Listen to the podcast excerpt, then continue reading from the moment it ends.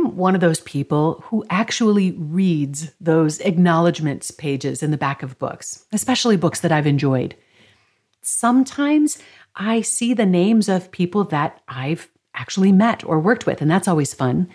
Once or twice, I've even seen my own name on one of those pages, which is amazing. But mostly, I'm just nosy.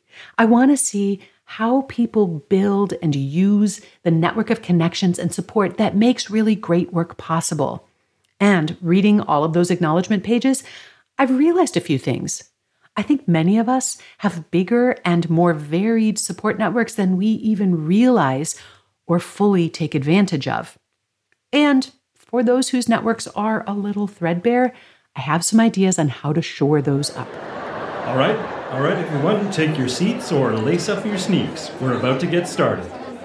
Welcome to the Change Academy podcast. I'm your host, Monica Reinagel, and in this show, we talk about what it takes to create healthier mindsets and habits in our own lives, as well as how we can create healthier communities and workplaces. Whether you're working on your own health and well being or promoting healthy behaviors is your job, we're going to talk about what works, what's hard, what's needed, and what's next. Let's jump in. This episode is dropping on Thanksgiving Day here in the United States. This is a day when we're invited to give thanks. And research shows that gratitude is good for us.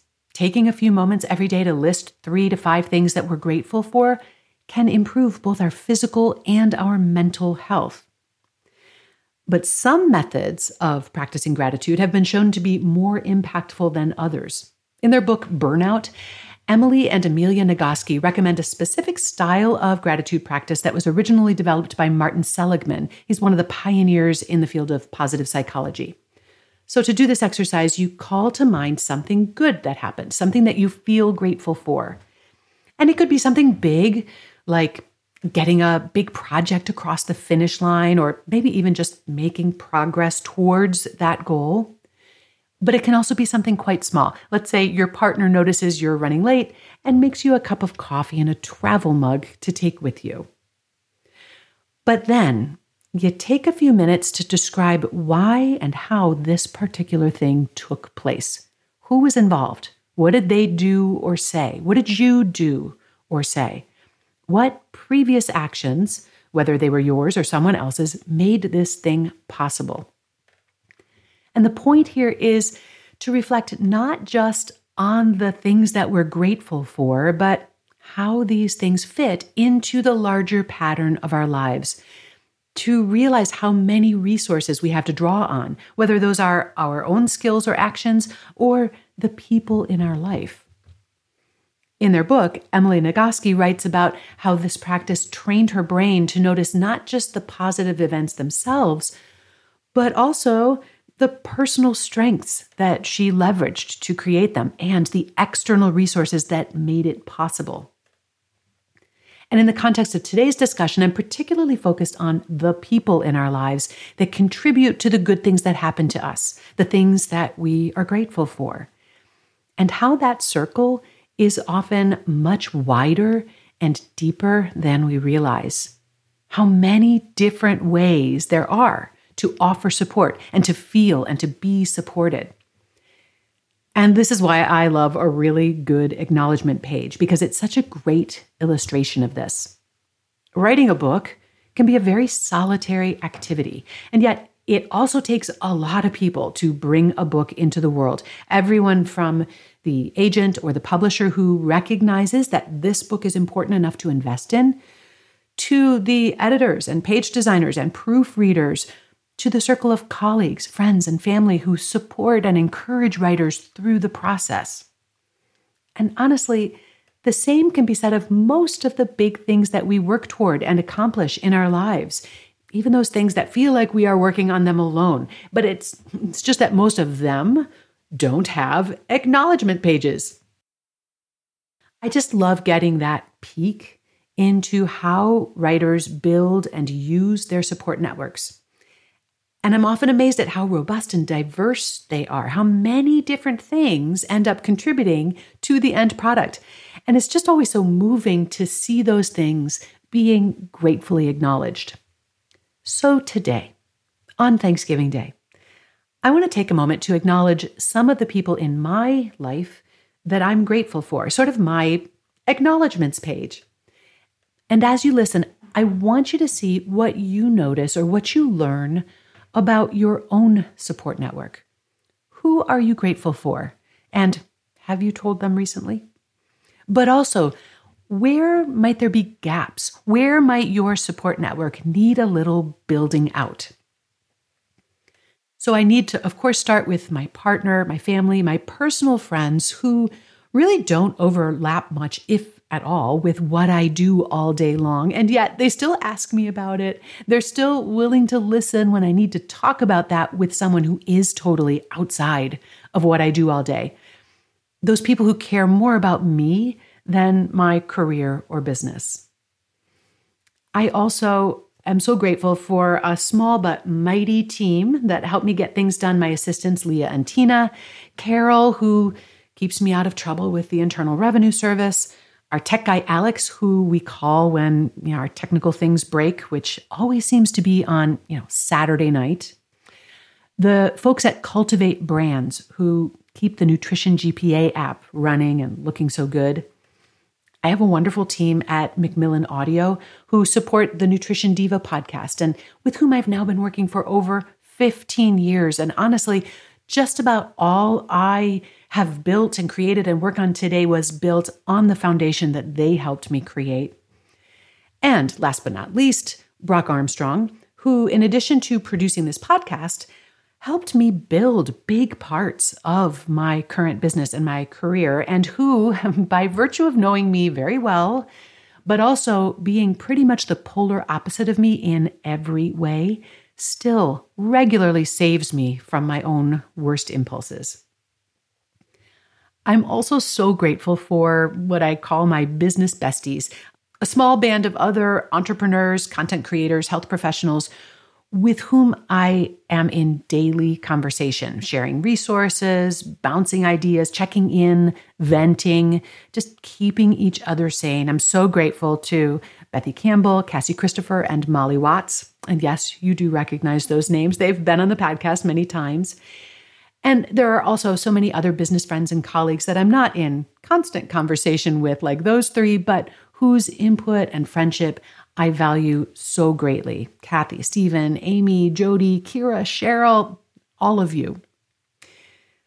There are also a few people that I've hired. I've paid good money to coach or counsel me through various challenges and opportunities. Um, this year, that included Ticora Davis of the Creators Law Firm, who came to the rescue when I needed some help with a legal issue related to some intellectual property that I own and also Stacey Harris of Uncommonly More, who's been working with me very closely lately on content and business strategy, including a lot of what you're hearing on this podcast. There are also collaborators that I'm so grateful to have, people who have invited me to appear on their podcasts or teach inside their programs or their memberships, or some of them I've teamed up with to create something completely new.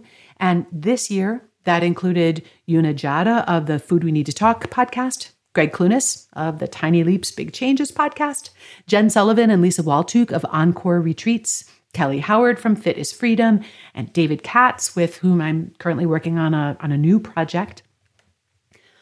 But when I think of my support network, the people that I'm grateful to, I also think of people that I don't actually know personally, but whose work has a big influence on me through books that I've read or podcasts that I listen to. And and that list is too long to read here, but I'm particularly thinking of a couple of writers who consistently take my ideas and turn them inside out and force me to consider completely different perspectives. That's so valuable. And I'm thinking of Tara McMullin of the What Works podcast and the writer Oliver Burkeman.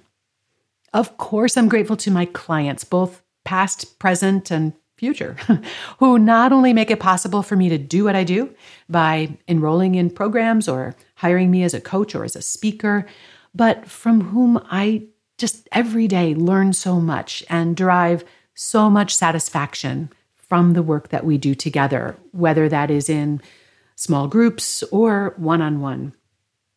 And then finally, I have to acknowledge the people who listen to this podcast. So, you, you, and all of you who have sent emails or voicemails or buy us the occasional coffee, those of you who have shared the podcast with your friends or your colleagues, knowing that you find this podcast useful, that you're willing to take 20 minutes out of a day to spend with me, and hearing that this podcast has inspired or supported some of you to make really big changes. That's what makes it worthwhile to continue to do this month after month. So, thank you to you. Okay, it's your turn now. Sometime over this Thanksgiving weekend, or if you don't live in the United States, just the regular weekend, I want you to write the acknowledgement page for the book of your life. Or, okay, let's scale this down a little bit, just for this chapter of your life. And you know what? You could publish that acknowledgement page if you want, or maybe just share it with the people who are on it. And use this as an opportunity to consider where the gaps in your support network are and how you might shore those up. Another interesting thing you might want to give some thought to is whose support network you are a part of and the ways in which you support them whether or not they are currently acknowledging that. This too might be a much wider and more varied list than you ever suspected. Or you might be moved to get a little bit more creative about who you might support and how you could support them. Because thinking about the ways, whether small or large, that you can contribute to someone else's success or best work or growth, that is a great way to build the circle of people who will support you in doing your best work. I'd love to hear what this episode or this exercise knocks loose for you.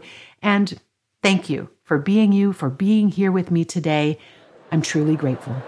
All right, thanks everyone. This has been the Change Academy podcast with Monica Reinagel. Our show is produced by me, Brock Armstrong. You'll find links to everything Monica mentioned in today's episode in our show notes, as well as on our website at changeacademypodcast.com, where you can also send us an email or leave us a voicemail. If you're finding this podcast helpful, we hope you'll subscribe or even better, give our show a rating or review in your favorite podcast app. Or, best of all, share this episode with a friend or colleague you think would enjoy it. Now, here's to the changes we choose.